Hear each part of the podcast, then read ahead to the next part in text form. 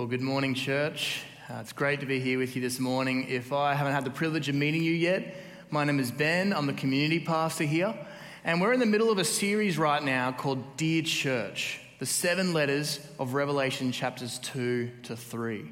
And we're in week three of the seven weeks. In the first week, we looked at Jesus' message to the church in Ephesus, and his message to them was love again. They were strong on truth, but they'd lost their first love. Last week, we looked at Jesus' church, uh, message to the church in Smyrna, and he said to them, hang on. They were poor, they were afflicted, they were about to go through a really tough trial, and his message was to them, to them was to hang on and to persevere. And this week, in Revelation two, verses twelve to seventeen, we come to Jesus' message to the church in Pergamum, and his message to them is watch out. Now, this church almost has the opposite problem to the first church, Ephesus. Ephesus was strong on truth, and Jesus praised them for not putting up with this group called the Nicolaitans. But in our passage, our church, Pergamum, this, this church in Pergamum, is putting up with this group. They're allowing them to exist among them. And so Jesus says, watch out, because you're in danger of compromising yourself by tolerating this false Christian teaching among you. Now, there's a couple of reasons why this might have been happening. First of all, there was great pressure from the outside of the church, cultural pressure for them to change and compromise some of their beliefs. And what was happening was these false Christian teachers and groups were coming in and saying, well, it doesn't need to be that hard.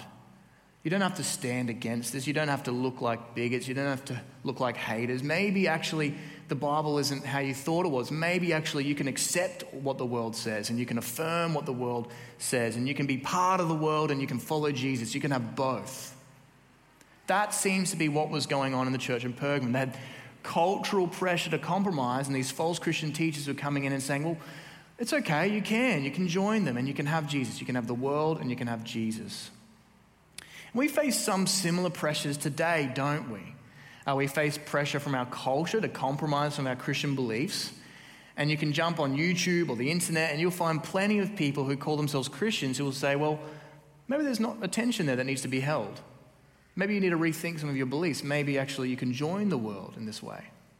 An example of cultural pressure to compromise would be uh, someone like Andrew Thorburn. He was the C E O of Essendon Football Club and the A F L for a day. And uh, not because of anything he said, but because of a church he belonged to um, who had mainstream Christian beliefs about sexuality. Um, people started calling for his resignation. And so after a day, he resigned. And the example simply illustrates that Christian beliefs about sexuality and about abortion Uh, are not just viewed by the world as uh, irrelevant, but dangerous. And so there's pressure to either be quiet about these beliefs or change these beliefs altogether. And so on top of that, we have some of this pressure to compromise, and then on top of that, we've got different Christians and groups and teachers that you can find online who will say, well, maybe the Bible doesn't teach that about sexuality. Maybe you can affirm everything the world affirms and join the world. Maybe you know, the Bible doesn't teach that about money. Maybe you can, uh, maybe Jesus does want you to be successful and financially successful and have the big house and everything you ever wanted, and you can follow him. Whatever it might be, you can find these sort of false Christian groups that will come in and can deceive us and say, well, maybe we can have Jesus and the world. Maybe we can ex- find full acceptance from both. And that's why we need to hear what Jesus says to the church in Pergamum. Because we need to learn how to discern and resist false Christian teachings that tell us we can fit in with the world completely. So let's open up Revelation two, verses twelve to seventeen, and we're going to approach this passage under four headings. The first is this: Jesus' identity in verse twelve. In verse twelve, it says, "These are the words of him who has the sharp, double-edged sword." Now, that is quite an intimidating picture. Jesus is standing there with this deadly sword as he gives this letter to the church. That's a fearsome picture. What does this sword illustrate? What's it teaching us? Well, Jesus has come to divide like a sword divides. He's come like with a meat cleaver when you cut away the, ma- the, f- the fat from the meat. He's come to cut away the false believers from the true believers as he delivers this message to this church. If this church is going to gain the courage to confront false teaching in their midst, they need to have this vision of Jesus. Yes, Jesus is kind and he is loving, but he's also fearsome. He also holds all authority in heaven and on earth, and he's also the one who will come back at the end of Revelation to judge and to do just justice. I love how Dane Ortlund brings out this part of Jesus' character in his book, Deeper. In my opinion, the best Christian book there is on growth in Christ. And this is what he says. I love this. He says, Jesus Christ is overseeing all that happens both in the church and in world history at large. Our perception of and ability to see his rule may wax and wane, may change, but that's perception only.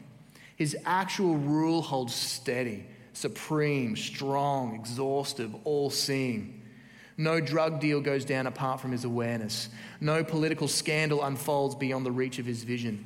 No injustice can be exacted behind his back. When today's world leaders gather together, they themselves are held in the hand of a risen Galilean carpenter. This supreme reign holds true not only for the cosmos and for world history, but also for your own little life. He sees you, he knows you, nothing is hid from his gaze. You will be judged one day, not according to what was visible to others, but according to what you really were and did. Have you reduced the Lord Jesus to a safe, containable, predictable Savior who pitches in and helps out your otherwise smoothly running existence? Have you treated what is spiritually nuclear as a double A battery? Might we have unwittingly domesticated the expansive authority and rule of Jesus Christ over all things? Might we be lacking an appropriate fear of, wonder at, trembling before the Lord Jesus, the real Jesus who will one day silence the raging of the nations with a moment's whisper? Jesus rules. And this is the one to whom we are introduced to at the beginning of this letter. He is the one who holds the sharp, double-edged sword. He has come as judge to sort out what was happening in this church. Do you know Jesus as judge? Do you fear Jesus' rejection more than your co-workers or neighbors or friends' rejection? He is the one who has the sharp, double-edged sword. This is how Jesus introduces himself to the church in Pergamum in this letter. The believers needed this vision of Jesus to help them take a decisive stance against compromise. But Jesus doesn't jump straight into rebuking them. He actually has something to praise them for as their judge at first. And this is what we see in the next section, Jesus' encouragement in verse thirteen. This is what he says. I know where you live, where Satan has his throne. Now first, what What, why does Jesus say that Pergamum is the place where Satan has his throne? Well, there's, there's a few factors that go into Jesus saying this. Three things. First, this was the first city in Asia Minor, which is modern-day Turkey. It was located in now. Um, it's the first city to build a tempor- temple for emperor worship, and it became the leading place for emperor worship in the area. Second, it was a center for the worship of this god called Asclepius. Asclepius had a symbol of the snake to represent him. Well, Satan, represented by you know, a serpent in Genesis three, you can see the similarities there. And then thirdly, this, this city also had a great big temple to Zeus, and it looked like it was a massive throne. That's, it was in the shape of this massive throne. And so those three reasons, the, the, temp, the, the, the commitment to Caesar, the worship of this snake god, and this throne to Zeus, it seems to be behind what Jesus is saying here, that you, you dwell in this place where Satan has his throne. This was a city deeply committed to the emperor and to different pagan gods. And Jesus said, I know this, and I know where you live. Jesus is intimately familiar with his churches and with his people. And the same thing goes for us. Jesus knows where we live. He knows what we face in modern-day Brisbane. He knows the pressures we face in Australia. He knows what it feels like to be on the train or feels like to be in the city. He knows what's going on in the highest office towers in Brisbane and in the darkest corners of Fortitude Valley. He knows what it's like on the streets of Warner and Petrie and Launton and in the hills of Sanford and places like Kashmir. He knows. He knows what we feel. He knows the pressures we face. He knows where we live. When you feel alone or on the outside or like a loser in Brisbane or in the culture, Jesus says, I know, I know what you're going through. I know where you live. I'm with you. Jesus goes on and says to the church in Pergamum in verse thirteen, yet you remain true to my name. You did not renounce your faith in me, not in, even in the days of Antipas, my faithful witness who was put to death in your city where Satan lives. See, this was a really solid church. They loved Jesus and they held fast to him even when one of their brothers died for the faith. There was so much pressure on them to renounce Jesus, or at least to declare Caesar Lord over Jesus. But I want us to notice something subtle here. When Jesus addresses the church, he doesn't call on them to get involved in some kind of culture war. He doesn't even call Zeus or any of the other gods the enemy. He pulls back the curtain. That's what Revelation is doing. He pulls back the curtain and shows them what's really going on. The real enemy behind these things is Satan. That's why he says, I know where you live, where Satan's throne is, not because there was a literal throne to Satan, but because Satan is behind these things that oppress them. Satan was the true enemy. It's important to say as well that we aren't facing the same kind of pressure as the church in Pergamum. Pressure for us might be uh, rejection or ostracism or being cancelled. But one of their Christian brothers was killed for his faith. And that sounds a bit extreme to us in Australia. But it happens today in other parts of the world. And so we need to count the cost of following Jesus just like so many other Christians have in our world. Take our brothers and sisters in the church in China, for example. President Xi Jinping has been increasing the pressure against Christians and other religions, and essentially he wants their total allegiance to the Communist Party. One pastor said a few years ago, he said, the Chinese Communist Party wants to be the God of China and the Chinese people. But according to the Bible, only God is God. The government is scared of the churches. In China, Christians are under constant surveillance and pressure to renounce their faith. Churches are regularly shut down, pastors are beaten, and Christian leaders are imprisoned on trumped-up charges. Now, not only should we be praying for our brothers and sisters in China, but they remind us that our faith in Jesus is worth any price we have to pay in this world. They show us how precious our faith is. And Jesus is pleased with believers who hold fast to him under intense pressure. He encourages the Christians in Pergamum. But yeah, the church had a problem. I find that incredible. They stood firm during this intense persecution, but yet Jesus still got an issue with them. Something threatened their existence as God's people. They were tolerating something, something a little more subtle and deceptive. And Jesus says they need to deal decisively with this lest they face his sword. We see this in Jesus' rebuke in verses fourteen to sixteen.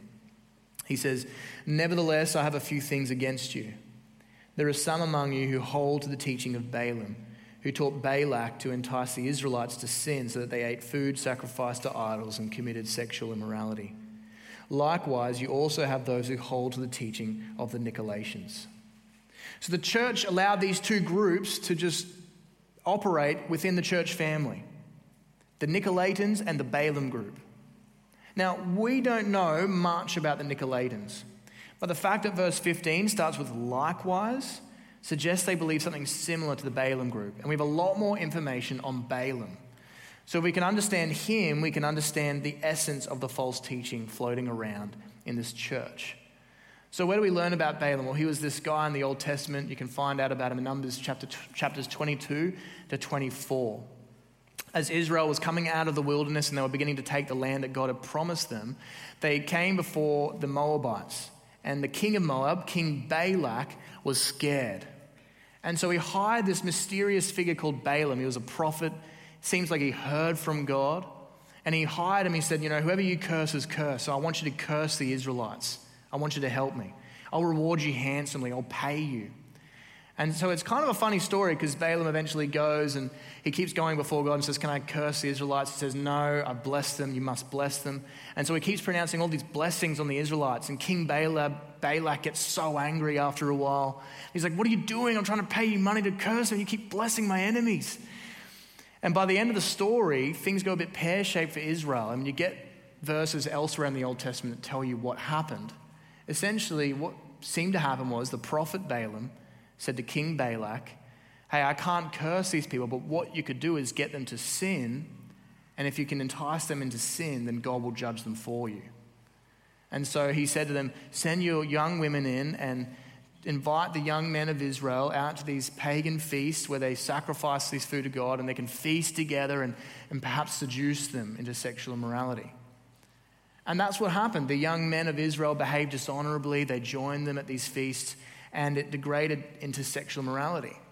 And God actually judged the Israelites. Thousands of them died because of this. So how does this help us understand what this Balaam group in Pergamum was teaching? Well, it seems these false teaching groups taught that you could worship Jesus and fully participate in the culture, fully affirm the culture.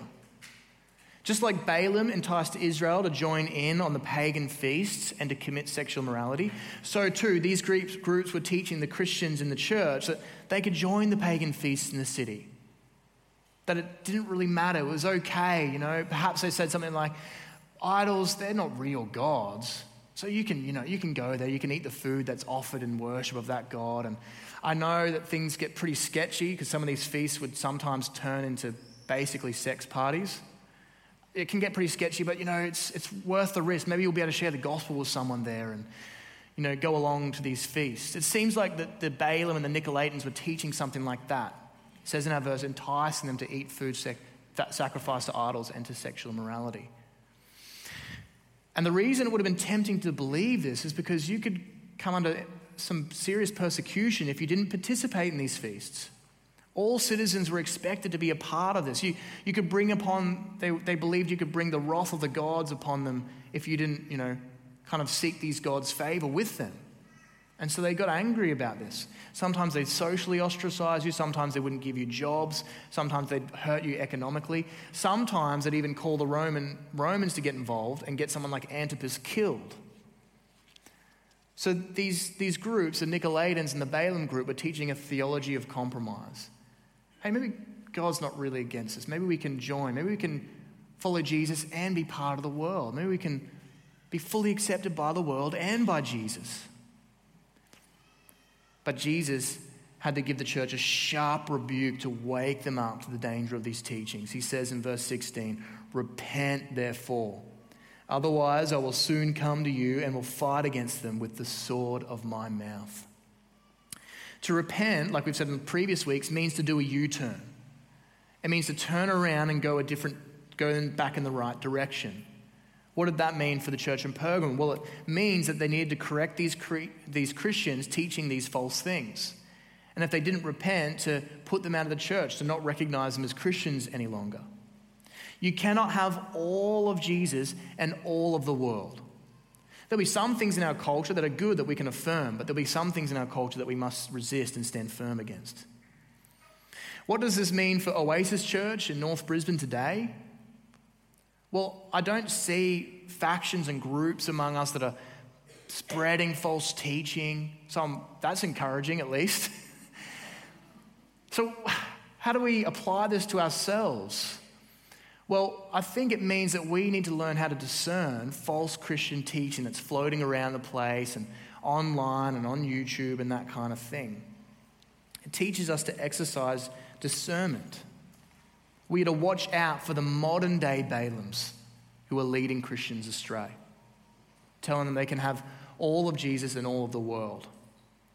Beware of the Balaams out there teaching you that worshiping Jesus will mean you'll be successful on the world's terms. That Jesus wants you to be financially successful, successful in your career. Doesn't the Bible rather teach that Jesus is the ultimate treasure and that he is worth giving up career and homes and riches for?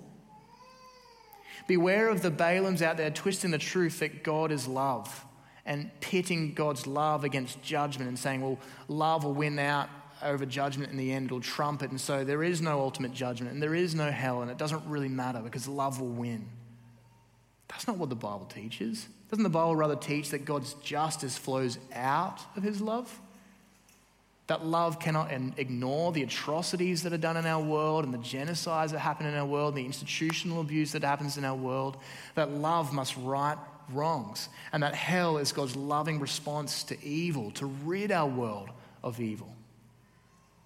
Beware of the Balaams out there who contradict thousands of years of Christian teaching on sexuality and demand that we join the West's embrace of alternative sexual lifestyles. Doesn't the Bible rather teach that we should hold to Jesus' teaching on sexuality and love people who disagree with us and show them respect and courtesy? Beware of the Balaams out there who promise you that you can have both Jesus and the world, that you can be accepted by Christ and be accepted by the world. If you choose the world over Christ, you will receive the world's reward. But one day you will face the sword of Christ in the final judgment. This was Jesus' warning when he rebuked the church for allowing false teaching in their midst. But Jesus also gave them a promise to help them persevere through the pressure. This is what we see in the final section, Jesus' promise. He says, "To the one who is victorious, I will give some of the hidden manna. I will also give that person a white stone with a new name written on it, known only to the one who receives it." So what is Jesus promising here? What is the hidden manna? Well, remember in the context of that Balaam story, Israel had just come through the wilderness and that difficult time, God provided them with manna from heaven. It was like bread from heaven that fed them and sustained them during that time. And so God is saying to this church, Jesus is saying to them, I'll sustain you. I'll give you some of the hidden manna. Maybe you're worried about losing your job. Maybe you're worried about putting food on the table.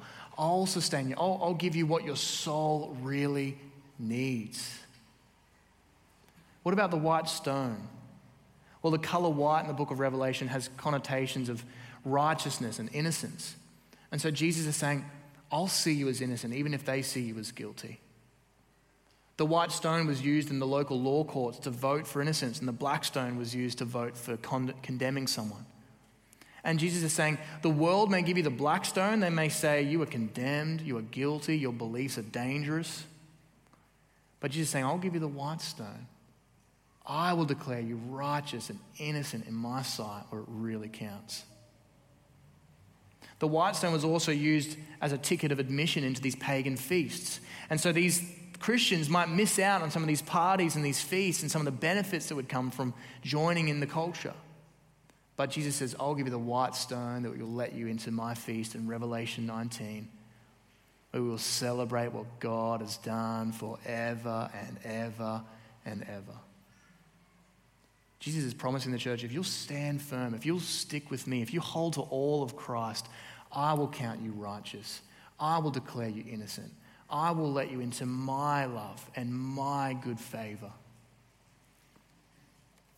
This is what Jesus was promising. So here's the bottom line. Hold to all of Christ, and you may face the world's sword, but you will receive the reward of Christ. Hold to all of Christ, and you may face the world's sword, you may be disliked or cancelled, but you will receive the reward of Christ. And that is worth giving everything up for. You know, Jesus isn't asking us to pay a price higher than he has already paid. Remember, remember how Jesus called Antipas, my faithful witness, in verse twelve? Well, Jesus was just applying one of his own titles to Antipas, because Jesus was the greater faithful witness in a hostile world. In one, Revelation one verse five, it says, Jesus Christ, who is the faithful witness. He is the ultimate faithful witness who proclaimed God's good news to people all over Israel. And he faced hostility for it, but he kept loving people and living it out and sharing it with people.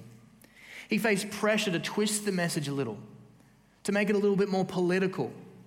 He faced misunderstanding and scorn. And ultimately, he faced the sword of Rome because he remained faithful in his witness to the gospel.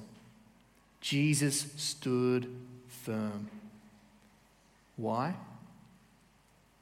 Because of you and because of me. He counted it worthy to give up his life for your sake. He chose to give up his life at the cross because he knew it would save you from ultimate condemnation before God. You see, God gave him the black stone of condemnation so that through faith in Jesus, we might receive the white stone of innocence and righteousness and acceptance and be given admission into the end time feast and victory and celebration of Jesus at his second coming. Hold to all of Christ, and you will enjoy the reward of Christ. Let's pray together.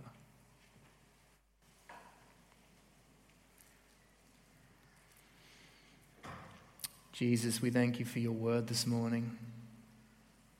We thank you that you're with us, that you dwell among us, you know what we face. We thank you that you faced everything we face and far more for our sake, that you stood firm. You kept loving and living and sharing right up to the cross where you gave your last breath. Jesus, you are worthy of our lives. You are worthy of our allegiance, our love, our awe, our reverence. Have your way among us, Lord. Please, Lord, protect us from the subtle deceptions and the subtle things that want to get us off track. Protect us from pride